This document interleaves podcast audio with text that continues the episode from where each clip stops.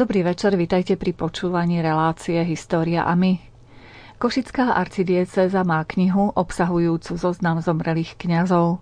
Je to prvé nekrológium od vzniku diecezy do dnešných dní. Za viac než 200 rokov sa do nej nazbieralo 1700 mien biskupov, kňazov, diakonov a bohoslovcov.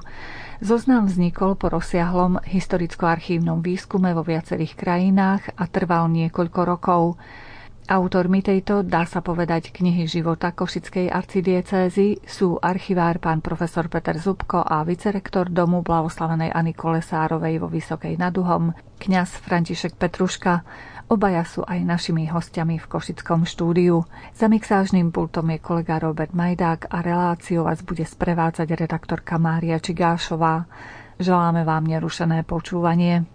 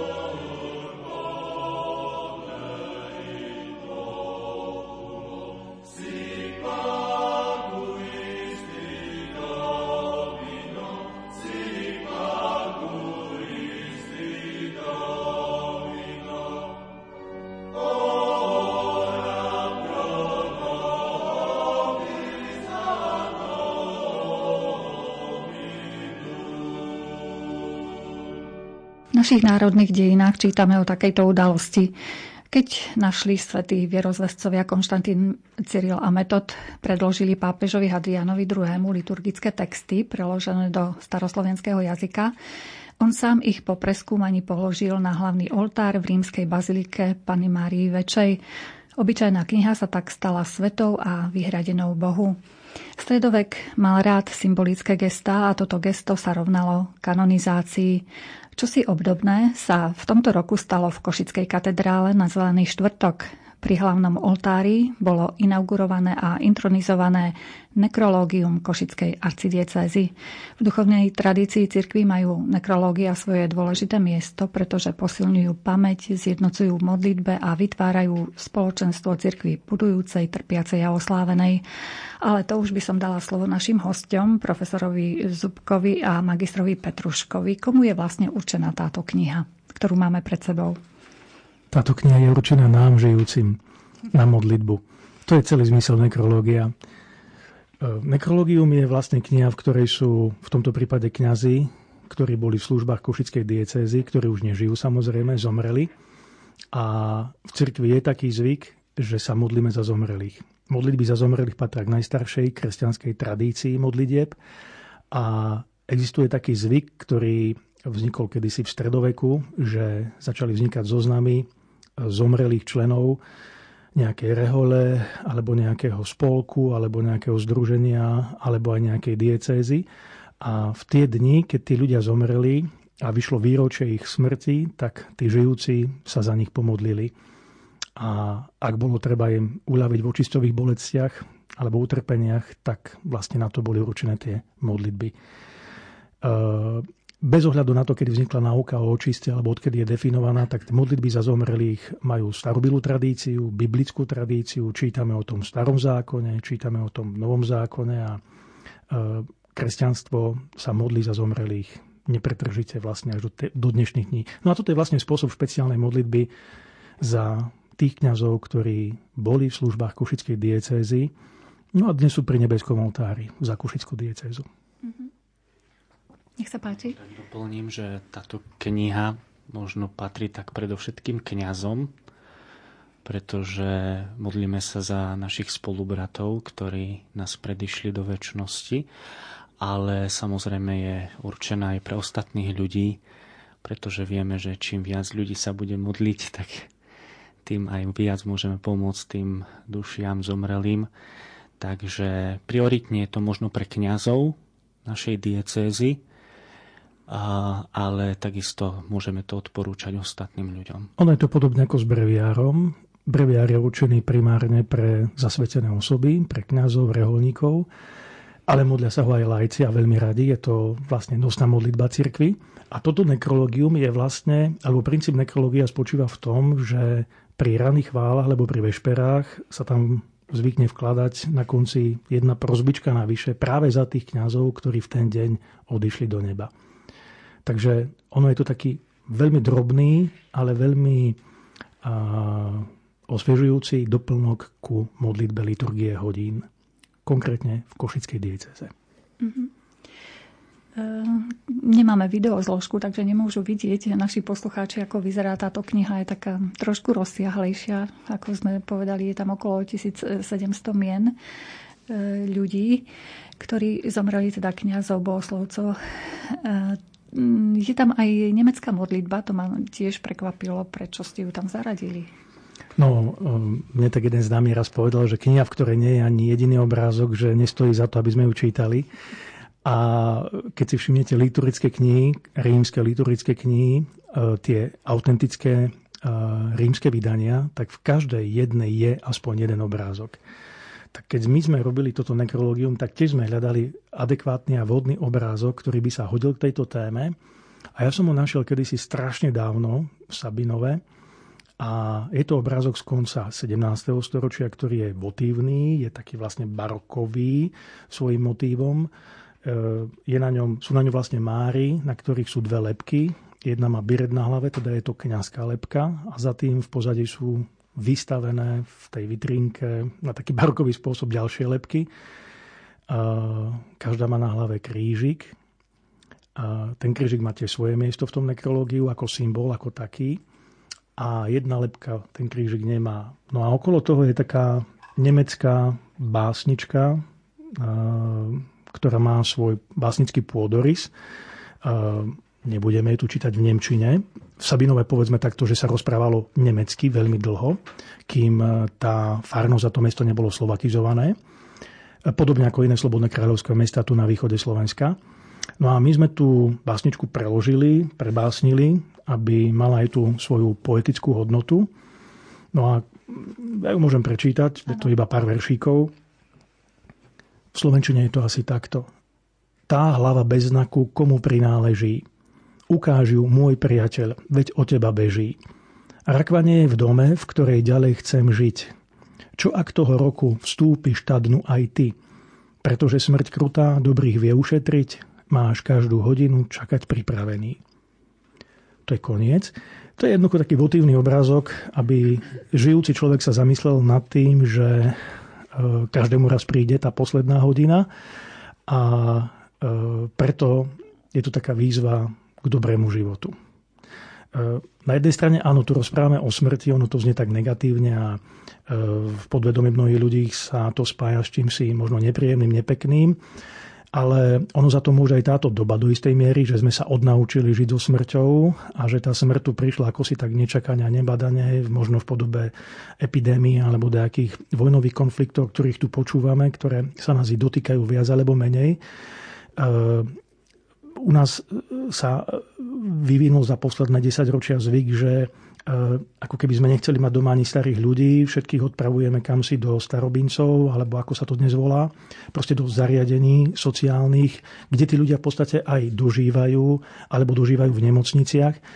Jednoducho tá smrť už nie je bežnou súčasťou toho života, tak ako bola kedysi. Proste e, zrazu je tá smrť ako keby cudzia. A toho, čo je cudzie, sa bojíme. To je taká prirodzená psychológia, ale pritom to takto nemá byť tá smrť je súčasťou života. E, keď sa na to pozrieme z filozofického hľadiska, tak je prirodzenou súčasťou života. Ak sa pozrieme na to z teologického hľadiska, áno, je to nejaký následok hriechu. E, nikto nie je bez hriechu, každý mal nejaký duchovný problém. A toto je súčasť toho, ako tento problém vyriešiť po tej stránke teologickej, alebo ako, ako k tomu zaujať ten postoj No a keď sa modlíme za, za tých zomrelých kňazov, tak vlastne si uvedomujeme, že aj nám raz príde ten deň, o ktorom nikto nevie. A tu prichádzame k tomu vlastne, že ani títo kňazi o tom nikdy nevedeli, kedy zomru. Mohli len tušiť, že sa blíži nejaký koniec, ak, ak, ak sa dožili nejakého takého veku, alebo mali nejakú takú chorobu, ktorá viedla k tej smrti. A vlastne všetky tie dátumy, ktoré tam máme, sú dátumami, ktoré určil Boh. Nikto z ľudí si ich nevybral. To je to.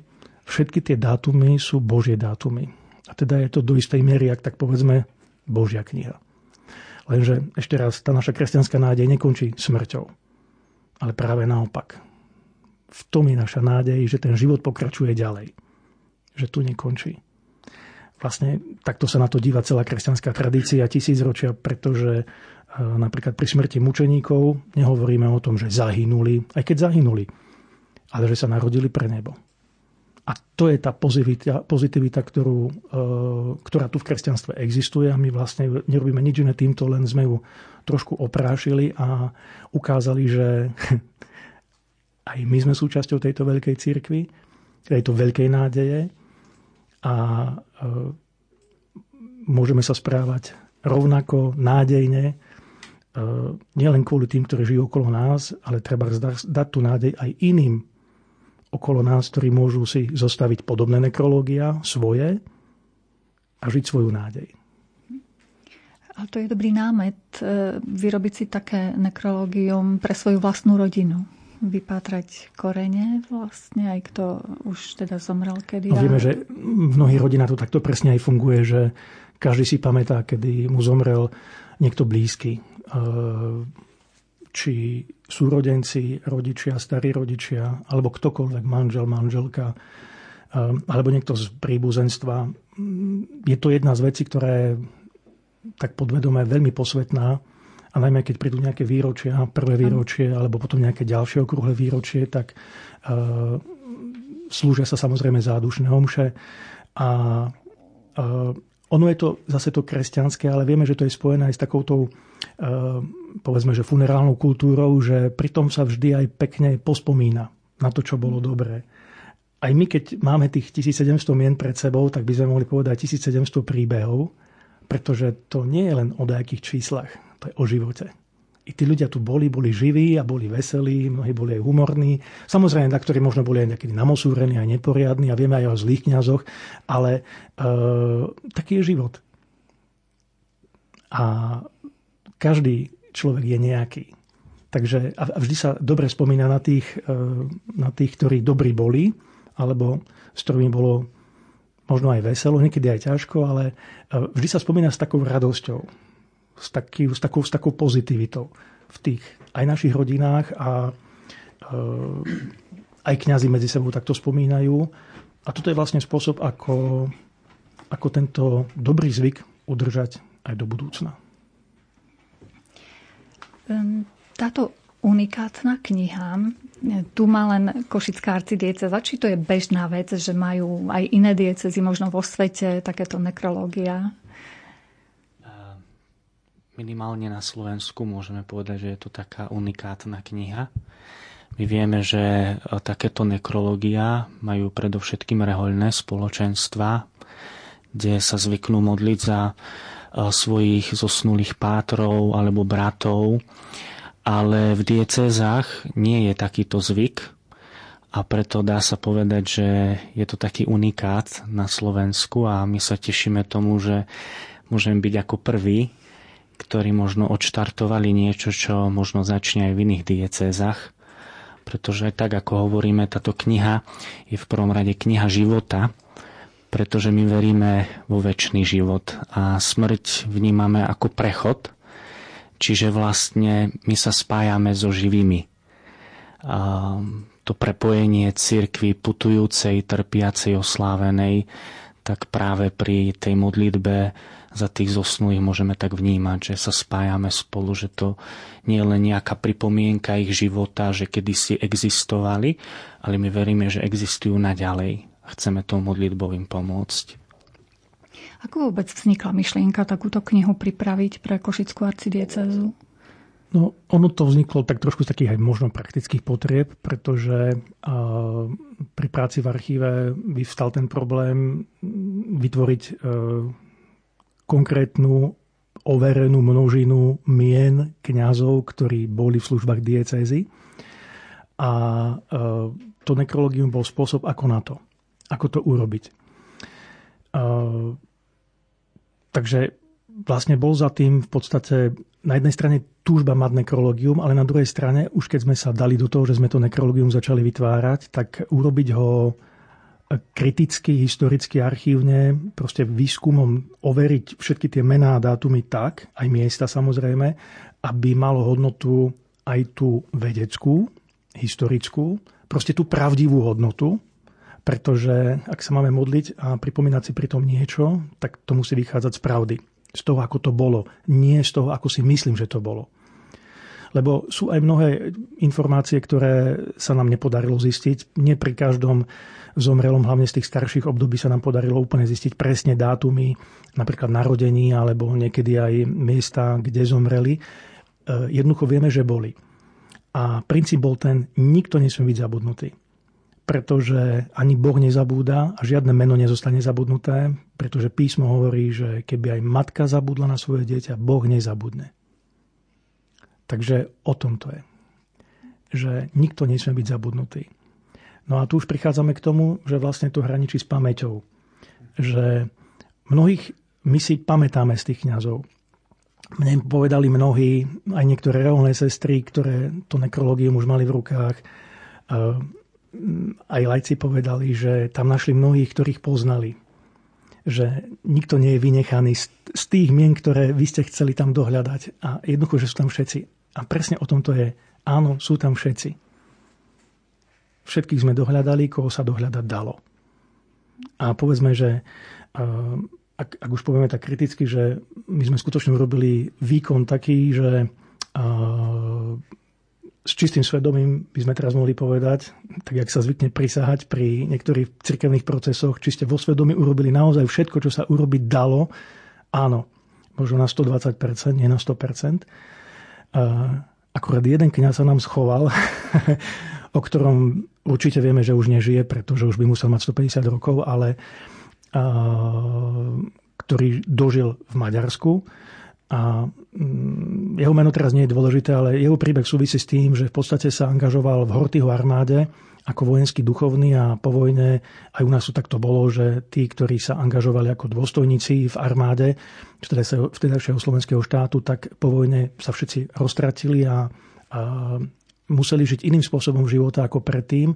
Takže ten jeden konkrétny kňaz sa nám tak dobre schoval kde si, že sme neprišli na to, kde, ale ako my máme také tušaky, kde by sme ho mohli vyhľadať, len uh, to bude potrebný na to ešte taký špeciálny jeden nadvýkon, aby sme ho našli. Ale ináč sú tam absolútne všetci. A myslím, že ak e, delíte jedna delenú 1700, tak je to úplne mizivé uh, oproti tomu, čo čo ste našli? Čo bolo na začiatku, keď nám vyselo nejakých najprv 500 mien, potom 200 mien a potom sme sa tešili, že á, už len 50, už iba 49, 48, potom už iba 20. No ale s tými 15 poslednými bol asi najväčší kríž. ale našli sme všetkých. Mhm. Všetci sa tak, kde dali nájsť pod nejakým kameňom, v nejakej archívnej krabici alebo niekde. Proste sú tam všetci. Koľko rokov ste na tom pracovali? Tak intenzívne posledné dva roky a predtým sa tie informácie zbierali dlhé roky. Ono môžem povedať tak, že keby neprišiel COVID, tak by nebolo času na to. Ale COVID možno mnohé veci e, spomalil, zastavil, ale e, nezastavil život. A vďaka tomu je aj táto knižka. Ja by som možno doplnil, že vlastne mňa oslovil Peter s touto myšlienkou a ja som sa tomu veľmi tak potešil, pretože už od dávna ešte ako bol slovec ešte skôr som chodil na cintorín veľmi rád sa modliť a na našom cintoríne, odkiaľ pochádzam z Fričoviec, máme pochovaných aj kňazov. Veľmi rád som sa na to miesto chodil modliť a keď som počul o tejto myšlienke, že urobiť nejaké nekrológium zoznam kňazov, za ktorých by sme sa mohli modliť, tak ma to tak zaujalo. A, a tak sme začali s Petrom pred tými zhruba dvoma rokmi tak intenzívne pracovať na tom všetkom. Len chcem povedať, že ako Peter už spomínal, bolo to naozaj veľmi náročné, pretože ja by som povedal, že to malo možno také tri etapy. Tá prvá je, že sme zosumarizovali to, čo bolo doposiaľ napísané alebo uh, už vytvorené, nejaký ten zoznam v tých knihách, ktoré sme mali. No potom sme zistili, že je mnoho chýb, že mnohé mená chýbajú, mnohé veci sú neoverené, uh, mnohé údaje proste neboli správne a preto sme museli každé jedno meno na novo dá sa povedať, prekopať e, a overovať cez mnohé iné dokumenty a, a tie archívne veci. No a potom tá ďalšia etapa bola, že sme už len doplňali to, čo nám chýbalo. Hej. Prípadne sa ešte niekto objavil nový, tak vtedy sme ho doplnili a samozrejme sme sa tešili, ako Peter povedal, že máme ďalšieho, takže to bola taká veľká radosť. No, toto je oficiálna verzia. tak Povedzme, tak, a teraz, teraz. teraz, jak to bolo naozaj. Nie, totiž to, uh, áno, Františkovi som rozprával, že mám rozrobenú takúto vec a už roky proste zberám materiály ku nekrológiu len e, problém bol v tom, že tých informácií už bolo v podstate tak veľa, že ich bolo treba aj prepisovať do nejakého systému, ktorý sme si potom vytvorili a František povedal, že on to urobí. Tak som si myslel, no dobre. no a povedz, ak to bolo potom. Potom v istej chvíli ho došla aj trpezlivosť, ale proste trošku, trošku to preverilo charakter. Ale mne sa páčilo, že vytrval do konca, pretože keď potom prišli skutočne tie overovania, doplňania, tak to už nebola sranda, to už bola kvalitná robota, poviem historická archívna. A, ale podarilo sa nám to. Proste to boli 10, ho, 10 jak to povedať, desiatky. dlhé desiatky hodín, tak áno, ďakujem, desiatky hodín v archíve a, a hľadanie niečoho ako ihly v kope sena, ale my sme tie ihly ponachádzali všetky. Ja sa nečudujem, že ho prechádzala trpezlivosť pri 1700 menách. No a teraz zabudnite, čo sme povedali teraz, pretože a... ono je to spojené vždy aj s tým samozrejme ľudským, že hmm. jasné, je to veľký objem materiálu, ktorý bolo treba prejsť, veď pre pána Jana to sú dejiny jednej obrovskej diecézy za stáročia a e, skutočne sme tam objavili mnohé veci, ktoré my sme tiež ani netušili, nevedeli Zrazu sme aj zistili, že, jak bolo povedané, že niektoré mená v zoznamoch niektorých knihách chýbajú, dokonca vypadli z, z, z klasických diecezných schematizmov, pretože žili tak krátko, alebo boli kňazmi tak krátko, že medzi tým nestihol ísť nejaký schematizmus, kde by ostalo ich meno zapamätané. Alebo niektorých, niektorí uh, neporiadní uh, autori rozdvojili alebo zredukovali menovcov na jedno meno a to potom boli také zábavné tieto hry ako rebusy, že tu dačo nesedí a kde je pravda. Ale všetko sa podarilo vyriešiť. Niektorí si zmenili mena. To no, tak toto bol Galimatiaš. To, a aký mali na to dôvod? Maďarizácia. Maďarizácia. Ale aj slovakizácia. Boli aj takí, ktorí si poslovenčili mená. Tých problém nebol dohľadať. Problém bol s tými, ktorí mali najprv meno slovenského pôvodu a zmenili si ho na také, že... No, boli, bolo niekoľko. A na niektorých sme prišli tak povieme, že náhodne, akože ani sme ich možno nehľadali, ale tým, že sme preverovali aj e, matriky, ktoré sú na internete z 19. storočia. Aj v archíve. Aj v archíve. A naozaj sme to tak brali, poviem, že zodpovedne, že sme prechádzali e, tie roky a tak a zrazu človek natrafil na niekoho a pozeral. No to že... si pamätám, že František tak objavil dvoch, teraz neviem, či to oni boli súrodenci alebo bratranci, ktorí si zmenili mená a proste nám vyseli v systéme, že to pre pána Jana, kde sa stratili títo dvaja. A potom on náhodou naďabil na jedného z nich, že si zmenil priezvisko a potom nedošlo. No tak keď ten si zmenil na priezvisko, tak ten hadam si zmenil tiež na rovnaké a fakt to tak bolo. A to vtedy človeka veľmi potešilo, že wow. Presne tak. A kde všade ste hľadali? Ste už spomenuli, že matrika, archív. Kde všade ste e, hľadali k týmto menám nejaké údaje? Tak v prvom rade hovorím, že sme zosumarizovali to, čo bolo, ale to bol len taký, dá sa povedať, prípravná fáza, aby sme aspoň niečo mali, nejaký ten základ. No ale potom sme overovali v prvom rade cez obežníky, ktoré vychádzajú niekoľkokrát do roka a zvere... diecezne a tam sa zverejňujú aj údaje o tom, keď niekto zomrie. Tieto údaje dá sa povedať, že boli aj dosť také hodnoverné, pretože tie obežníky, dajme tomu nejaký kňaz zomrie a o mesiac vidie obežník, takže No, ako... toto tiež nebolo také romantické, lebo u nás tlačené obežníky vychádzajú až od e, roku 1876, tuším, alebo 5. Ano.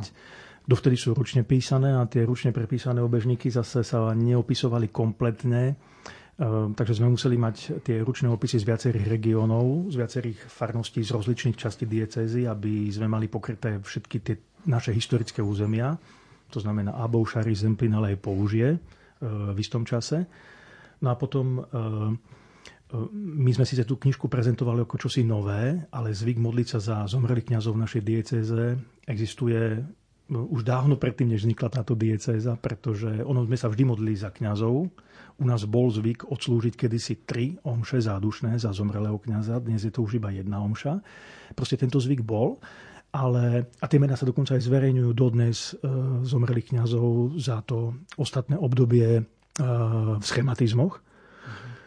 A to je čosi ako telefónny zoznam, ktorý majú kňazi. A, a, ale e, tam to vlastne končí. Kým toto je vlastne vec, kde máte tých kňazov pozberaných od začiatku do teraz. Nie je dôvod niekoho opomenúť len preto, že žil pred 200 rokmi. Alebo že žil včera. Proste sú tu všetci. Všetci sme si rovní v tomto. Takže, Takže to, je, to bol jeden zdroj informácií tie diecézne obežníky, potom direktória. Tu len pripomeniem, že niekedy každá dieceza mala svoje direktórium Čiže tie direktória, ktoré vychádzali v podstate na každý rok, tak e, potom vzadu väčšinou boli zverejnené, kto za ten rok vlastne zobral v tej diecéze. Takže aj niečo sme dohľadali tam, alebo cesto sme overovali. No potom, potom to bol samozrejme klasický diecezný archív, pretože mnohé veci síce boli aj v obežníkoch, niektoré zase neboli. Áno. E, takže v rozličných fondoch, oddeleniach to teraz nebudeme vysvetľovať, že aké je to komplikované, ale proste tak. Samozrejme matriky, mm-hmm. matriky i fyzicky, ale potom e, matriky, ktoré sú napríklad u nás štátnych archívov, tak sú aj zdigitalizované a prístupné e, na internete, takže tieto stránky nám tiež veľmi pomohli. No a potom, keďže naša dieceza dnes je už iba na Slovensku, ale predtým sme mali aj veľkú časť, ktorá je dnes na území Maďarska, a takisto veľká časť našich kňazov odišla z rozličných dôvodov, z pastoračných, ale aj preto, že emigrovali do zámoria, predovšetkým do Spojených štátov, tak ešte aj v týchto krajinách bolo treba dohľadať, tak e, existujú rôzne archívy, aj digitálne, aj, aj fyzické a e, kontaktovali sme aj rozličných, e, rozličné archívy v Spojených štátoch. A potom e, vlastne ale z tých cudzích archívov, ktoré nám najviac pomohli a na tomto mieste im veľmi pekne ďakujeme, bol arcibiskupský archív Jágry, kde nám kolegovia veľmi pomohli. Mm-hmm. A hlavne v tej záverečnej fáze, keď bolo treba tých posledných 15 mien niekde vydolovať a, a z tých 15 tuším nám 13 tedy oni našli. Tak mm. za to im skutočne patrí obrovská vďaka. Ešte by som spomenul taký jeden taký veľmi dobrý zdroj a v archíve sa nachádza aj taký oddiel, že seminár, seminárne spisy a vlastne tam e, takisto v týchto spisoch sme ponachádzali či už zoznam tých bohoslovcov, kde uh, bolo aj to, ako sa napríklad učili, aké mali známky, aký mali hlas, um, aké mali nejaké povahové črty. Čiže človek trošku aj tak viac poznal tých kňazov, a samozrejme boli tam aj tie údaje ako narodenie alebo... Hlavne to áno, narodenie, miesto, skade pochádzalo, lebo pri niektorých sa to vôbec nevedelo, áno. proste bolo iba meno a teraz ako kde, odkiaľ sa vzalo to chlapča. No a zrazu ich tam ponachádzate. Nehovorím, že všetkých, žiaľ, tie materiály áno. nie sú nikdy zachované ideálne na 100%, ale povedzme tak, že tých 85%, 90% by to mohlo byť. A, a to sa potom človek pekne bavil, ak tí predstavení videli tých, mm-hmm. tých kňazov a Poviem tak, tu je potom jedna taká obrovská možnosť e, napríklad preskúmať tieto veci a porovnať si ich so záznamami tých kňazov, už ako farárov, kaplánov, keď korešpondujú s biskupom. E, ako sa ich povahy odzrkadľujú jednoducho počas výchovy alebo potom už ako, ako zrelých ľudí, pretože informácie k tomu sú, zdroje som k tomu sú, len k tomu treba obrovskú trpezlivosť a fakt to historické remeslo zobrať do rúk a vyťažiť z toho, čo, čo sa vyťažiť dá. Pozor, nie je to vyslovene napísané takto slovami v tých mm-hmm. materiáloch. Áno. To sme si potom interpretovali kvázi na seminári, tie materiály, že jak sa to dá čítať z toho. Ono sa všetko dá, len, len Áno. To treba robiť. Mož... interpretovať tak, aj to. Možno ešte taký dôležitý zdroj informácií z 20. storočia vďaka biskupovi Čárskému, ktorý zaviedol kmeňové karty kňazov, ale aj takisto aj knihy Vysviacok, tak vlastne aj tam sme ponachádzali veľmi veľa dôležitých údajov a sme mohli tak aj overiť či to, čo sme mali dostupné, je naozaj hodnoverné. Napríklad biskup Čarovský zaviedol špeciálnu matriku zomrelých kňazov, ktorá sa vedie dodnes u nás. Je to taký zvláštny typ dokumentu, eh, kde sa zapisujú všetci kňazi, ktorí zomierajú, ale tam sme tiež našli zo pár drobných chýb, hlavne v tých mm. starších údajoch, že mm, tá matrika nie je ideálna, ale eh, ako prameň samozrejme ju neslobodno opomenúť.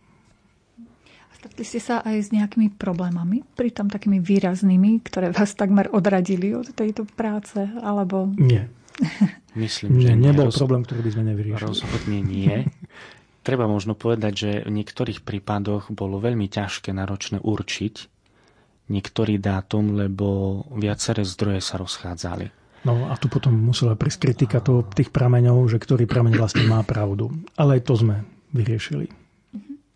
My teraz ponúkneme hudobné osvieženie mm. našim poslucháčom. Súčasne vám nadiktujem, e, milí poslucháči, kontakt k nám do štúdia, ak sa chcete spýtať niečo na túto na túto tému. Hovoríme o nekrológiu Košickej arcidiecezy. Môžete nám poslať otázku formou SMS správy na číslo 0914 186 229.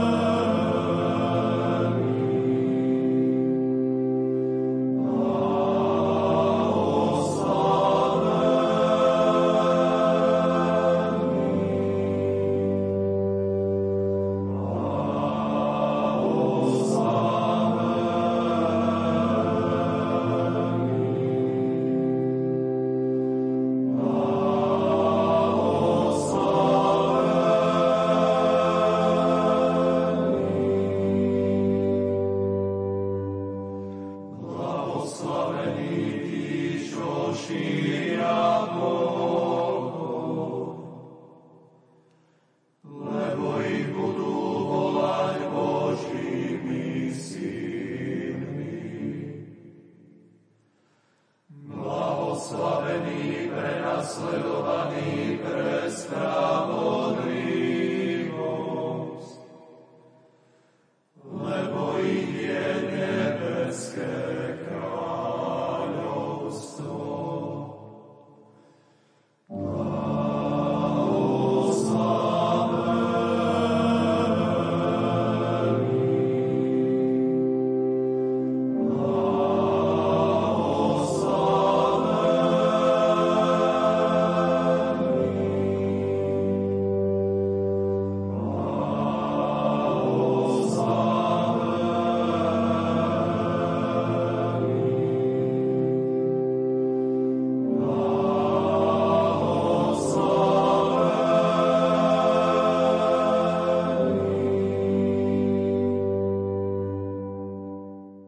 Dnešnej relácii História a my, vysielanej z Košického štúdia Rádia Lumen, sa venujeme vynimočnej knihe.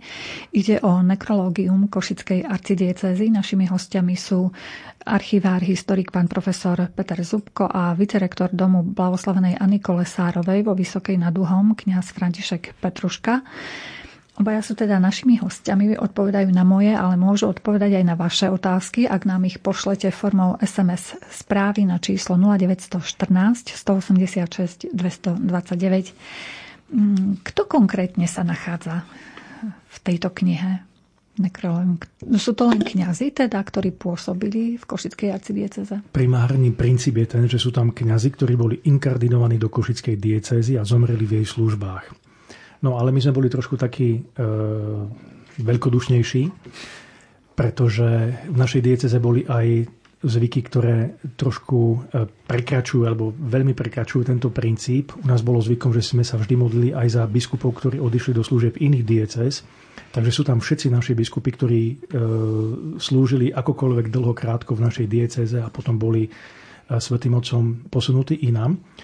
A na základe tohto princípu potom my sme tam doplnili aj tých kňazov, ktorí prešli do služieb iných diecez alebo vstúpili do iných reholí. E, keďže pri nich e, sme nehľadali pri všetkých, teda nedalo sa ani dohľadať pri všetkých dátum úmrtia, tak sme ich dali všetkých na jeden deň. A to na 22. december, pretože v ten deň bol voľno. E, nikto nebol zomretí. Takže sme ich dali tam, aby sme sa pomodlili za všetkých, ktorí kedysi u nás skutočne pôsobili, ale Boh si ich povolal nám. No a potom tam máme ešte jeden taký špeciálny deň a to je 29. február, keď tiež ešte nikto nezomrel v tento deň. A keďže 29. február je iba raz za 4 roky, tak e, práve preto sme tam dali takú zvláštnu skupinu našich kňazov. A to sú tí, ktorí boli v službách našej diecézy, ale odišli z kňazskej služby. Nie je ich veľa, je ich niekoľko iba desiatok, eh, takže modlíme sa aj za tých, lebo títo asi potrebujú najviac. Samozrejme, že tu sa nedá dopátrať, to by bolo absolútne asi aj neviem, či fyzicky možné zistiť presne, kto z nich kedy zomrel, ale ich mená sú a my sa za nich modlíme. No a potom eh, samozrejme, že sú tam aj eh, to sú principiálne veci. Títo všetci tamto sú v tom, v tom nekrológiu. No ale potom máme tam aj mená, keďže nie je to len nekrológium, je to súčasne aj kalendárium a martyrológiu našej diecézy, tak sú tam aj mená božích služobníkov a svedcov, ktorých si Košická diecéza osobitne pripomína, ctí, alebo má ich za svojich patrónov, alebo tu žili, alebo zomreli a odtiaľ odišli do neba. A tých môžeme spomenúť po mene. Takže traja košickí mučeníci, Marek Krížin, Štefan Pongrác, Melichár Grodecký, No a potom blahoslavená Anna Kolesárová, blahoslavená Šára Šalkaháziová, blahoslavená Zdenka Šelingová, lebo tá u nás tiež žila dva roky v Humenom. No, potom tu máme božích služobníkov, ktorí, s ktorými sa vedú procesy. Štefan Iglódy, to bol Františkan či minorita z radu, proste mučeník zo 17. storočia. Potom tu máme jedného mučeníka z rehole Paulínov, Juraja Čepeléniho, ktorý zomrel pri Fizeri. To je blízko našich hraníc, to bola kedysi slovenská dedinka. A to je asi tak z tých mien, ktoré sú pre nás vzácne a cenné a títo boží služobníci sú zapísaní v nekrológiu nie čiernou farbou, ale červenou farbou na odlišenie. A potom sú tam mená fundátorov našej diecézy. To znamená, že pápeža Pia, 11, Pia, 8, Pia 7. Človek zabúda. Samozrejme vtedajšieho kráľa Františka I., pretože bez jeho vôle by Košická dieceza vo svojom čase nemohla vzniknúť. A potom tých pápežov, ktorí ustalili terajšie hranice, to znamená svätého Pavla VI. a pápeža, ktorý povýšil Košickú diecezu na arcidiecezu svätého Jána Pavla II. Všetci sú to svetí, tak ich mená sú tam tiež sú napísané červenou farbou. E, prečo sú tam? No lebo si ich vážime a nebyť ich, tak nie sme tam, kde sme. A tento zvyk, takto modliť sa za svojich fundátorov, teda zakladateľov a tých, ktorí nejakým spôsobom výrazne e, tú diecezu zveľadili zvonku, pretože mali tú možnosť a urobili to, tak vieme, že takýto zvyk je aj všade inde vo svete či v reoliach, alebo v kapitulách, alebo aj v iných diecezách, keď si niečo takéto pripomínajú. Takže tieto mená sú v košickom nekrológiu. Sú tam aj mena bohoslovcov. Prečo, prečo ste zaradili aj bohoslovcov do tejto knihy? No, najprv išlo o taký princíp. Keď niekto vstúpil do seminára, tak dostal tonzúru. A tonzúra kedysi v starých, v starých dávnych časoch znamenala právne spojenie s diecézou. Takže keď zomrel bohoslovec, tak vlastne zomrel ako klerik diecézy. No lenže potom e, sa ukázali praktické veci v živote, že nie všetci bohoslovci sú hneď zreli na kňastvo, mnohí z nich aj odišli a mm, ono je potom ten problém, že museli odísť kvázi aj z klerického stavu. Teraz má to svoje pozadie nielen teologické, ale aj spoločenské a, a tak ďalej. Takže tá tonzúra sa potom oddialovala na neskorší čas, ale tí bohoslovci niektorí medzi tým ale zomierali. Tak tu bol taký malý problém, že zistiť, kto tú tonzúru mal a kto nemal. Ten problém spočíva iba v tom, že bohužiaľ nemáme zachovaný archív kňazského seminára. My máme zachované iba tie dokumenty o bohoslovcoch, ktoré kedysi predstavení poslali biskupovi. Čiže ak boli kedysi predstavení poriadni a urobili dôkladné správy a podrobné, tak ich máme. Ak to, ak to podcenili, tak to jednoducho nemáme. Hej? Lebo fakt sa zachová iba to, čo sa spísomní. Čo sa nespísomní a nie je to v, dô, v dôležitom archíve, tak sa to zrejme nezachová.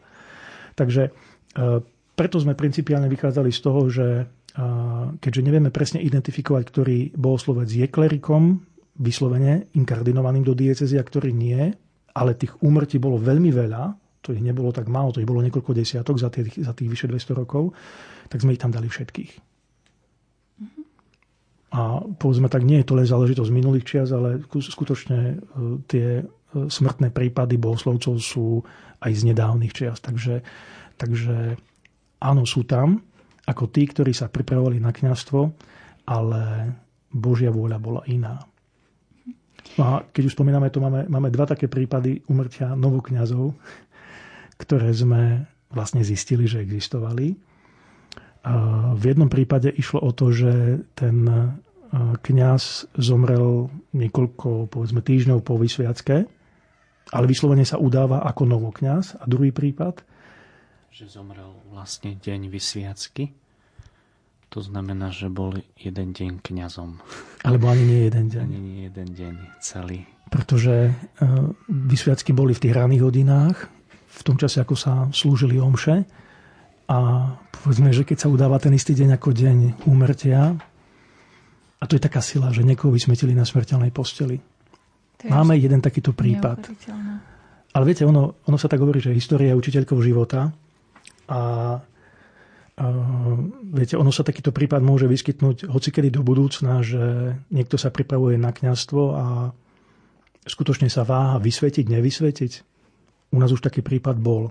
A vieme, že aj inde, v iných diecezách vo svete, napríklad aj v Polsku, bolo pred nejakým časom presne takýto prípad, keď e, zomieral bohoslovec a v podstate už mal aj pred vysviackou e, no, za dve hodiny prišlo dovolenie z Ríma, že bez problémov, tak aký problém je to urobiť, kedykoľvek by sa čosi také vyskytlo je u nás. Len poviem tak, nechcem rozoberať podrobnosti, lebo sme zistili, že bolo možné vysvetiť aj niektorých bohoslovcov kedysi takto, aj na smrteľnej posteli, ale uh, ako by chýbala taká tá veľkodušnosť, že uh, taká ochota stiahnuť toho Boha na zem. Poviem to takto. E, vybavíme SMS-ky. Ktorý deň najviac zomierali kňazi? To je prvá sms Ak si pamätáte, Dá no, sa to zistiť tak e, nejako? dá sa to zistiť. My sme totiž to si chceli urobiť aj takú štatistickú tabuľku, že e, ktorý deň si pán Boh najviac zamiloval Košickú diecezu. A takýchto dní v roku je...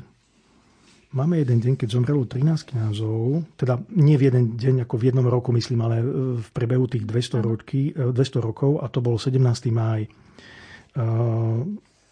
To je taký asi najviac poznačený deň. Potom samozrejme, že sú dni, keď ich, tých, tých e, úmrtí je menej, i 11, i 10, E, sú niektoré dni, keď zomrel iba jeden človek a potom máme 4 dní, keď zatiaľ nezomrel nikto. Tie termíny sú voľné. len si ich nemôžeme vybrať, ako to, to je mimo nás. No a keď ste spomenuli toto, tak len spomeniem, že najviac kňazov, ale to asi nie je len záležitosť kňazov, ale vôbec všeobecne, tak umieralo v mesiaci marec.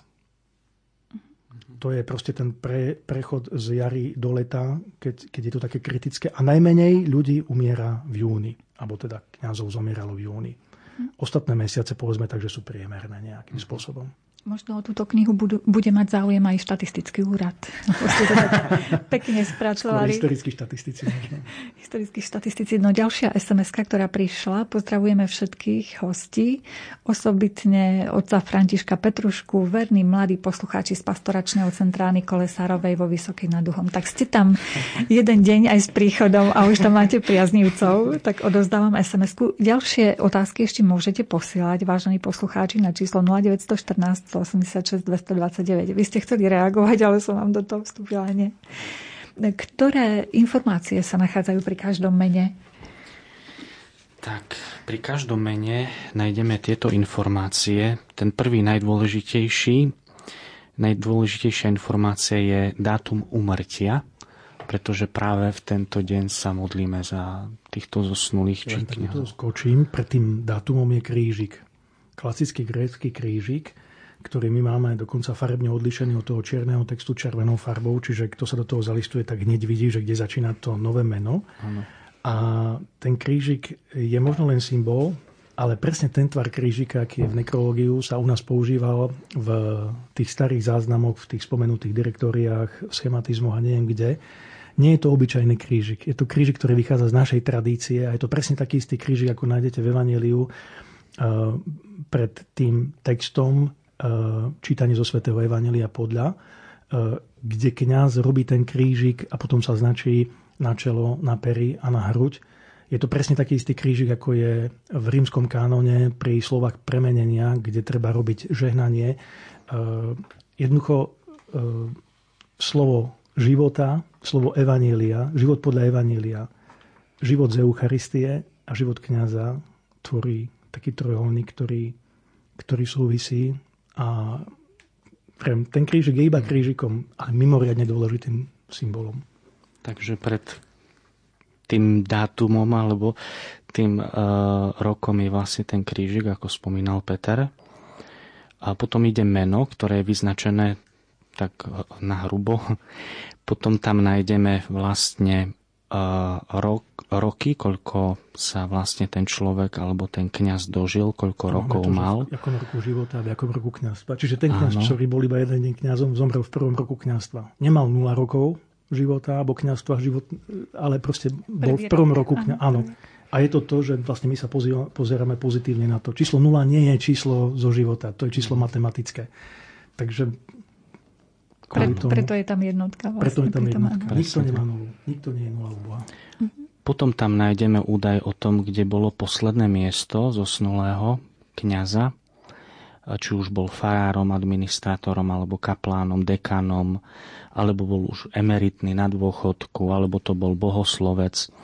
Potom máme tam dátum narodenia, tak ako sme rozprávali, ak sme to dopatrali, potom miesto narodenia, no a potom takisto dátum vysviacky, v prípade biskupov aj e, konsekrácie na biskupa. No a potom tie posledné údaje hovoria o tom, kde ten zosnulý e, zomrel a kde je pochovaný. No a my máme k tomu ešte jeden taký bonus. To nekrologium je sme dali tomu takú jednu veľmi vysokú pridanú hodnotu, že pri menách kňazov, ktorí trpeli za komunizmu akýmkoľvek spôsobom, to znamená medzi rokmi 1948 až 1989, ten spôsob bol všelijaký. Väznenie, odsúdenie, PTP, postavenie mimo pastoráciu, E, a kadejaké iné veci. Jednoducho išlo o aktívnu agresiu štátu nejakým spôsobom, nejakou formou voči nejakým kňazom, tak tí kňazi majú pri krstných menách hviezdičky. Proste sú to kňazi, ktorí uh, trpeli. Uh, my nehodnotíme ich morálny profil, pretože uh, mohol by tu byť takýto problém, že neviem, čo sa s nimi mohlo stať, že, že, že, že sa zmenili alebo čo. To, to je iná vec, to my neriešime. My riešime to, že vo svojej dobe, vo svojej chvíli, v tom správnom čase sa stali hrdinami. Takže je tam aj taká vec. No a potom sú tam aj kniazy, ktorí majú dve hviezdičky pri menách krstných a to sú zase hrdinovia z iných období. Máme totižto kňazov, ktorí nám zahynuli v koncentračných táboroch. Jeden vo fašistickom, nemeckom, traja v Gulagu. To je tiež vec, ktorú, ktorá pre nás bola veľmi príjemným prekvapením. No a potom máme tu takých kňazov, ktorí zomreli ako obete povolania buď na následky bombardovania počas druhej svetovej vojny, alebo máme tam kňazov, ktorí sa nakázali cholerou v 19. storočí. Tých cholerových vln bolo opäť niekoľko v rozličných obdobiach a jednoducho zomreli pri uh, službe svojim farníkom. A nie ich málo. Takže toto sú pridané hodnoty uh, tých hrdinov, ktorí ktorý, keď zoberiete to nekrológium do rúk, tak vám je jasné, že to nie je iba obyčajné meno, za tým bude hĺbší príbeh. No a potom my sme mali, máme ešte, teda mali sme aj kňazov, ktorí majú šľachtický pôvod a mm-hmm. ten sme riešili tak, že e, ľudia, ktorí majú teda nobilitáciu alebo mali nobilitáciu, tak majú hviezdičku pri priezvisku. No a samozrejme, keďže je to historicky spracované, tak e, Máme tam aj kriticky písané priezviská, tak ako sa píšu v prameňoch pri týchto ľuďoch, keďže my sme použili princíp pravidel slovenského pravopisu pri historických osobnostiach, ale rešpektujeme aj historický pramen, takže je tam aj to historický, historický zápis priezvisk. No a samozrejme všetko to, čo už bolo spomenuté. My ešte máme e, množstvo informácií o tejto knihe pripravené, e, pripravených, ale e, SMS-kujú nám aj poslucháči, takže veľmi expresne vás poprosím mm-hmm. naozaj, aby sme do dvoch minút ešte to stihli aspoň naznačiť. My sa tejto téme budeme venovať ešte v ďalšom pokračovaní. Ak by bol záujem spoznať lepšie nejakého kniaza, vedeli by ste spätne dohľadať všetky informácie o danej osobe, napríklad pre kauzu blahorečenia. Myslíte si, že by tam boli nejakí teoretickí kandidáti na blahorečenie? Pán Tomás Tomáš nám takúto SMS-ku no, napísal? Takto. Eh, samozrejme, že eh, ten objem informácií dohľadateľných je obmedzený, ale už keby sa niečo robilo, tak samozrejme, že všetko sa dá, ak, ak, ak treba. Uh, áno, medzi kňazmi Košickej diecezy sa rozpráva o mnohých osobnostiach, ktoré by mohli byť kandidátmi na oltár, ale koľko razy prišlo na to reč, tak ako vždy sa to nejakým spôsobom od nejakej autority zmietlo zo stola. No. Mm. Ale neznamená, že eh, je to definitívne pochované. Mm. Je takých kňazov niekoľko. Áno, ďalšia otázka. Naozaj poprosím už len áno alebo nie a kde. Zdravím, prosím vás. Chcel by som sa spýtať, kde sa bude dať kúpiť táto kniha? Ten náš verný poslucháč nám túto To poviem otázku. takto. E, tá kniha vyšla v obmedzenom počte. E, vydali ju arcibiskupský úrad, čiže tam sa treba dopytovať, ale dá sa dohľadať na internete. Proste keď si dáte do vyhľadávača názov Necrologium Archidiecesis Casoviensis e, PDF, tak vám vyskočí, kde, kde to je a z tej stránky si to môžete stiahnuť.